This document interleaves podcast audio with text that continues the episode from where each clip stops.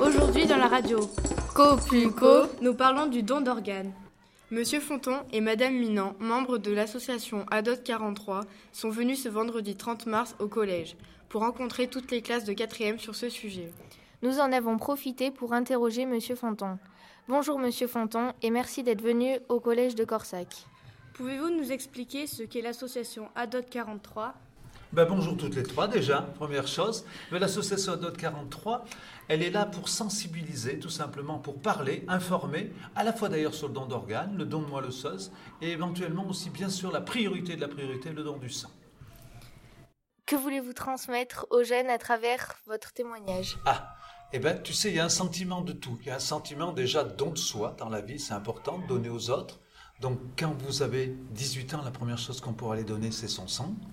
Après, on peut se poser la question tout au long de sa vie s'il nous arrivait quelque chose d'être donneur d'organes.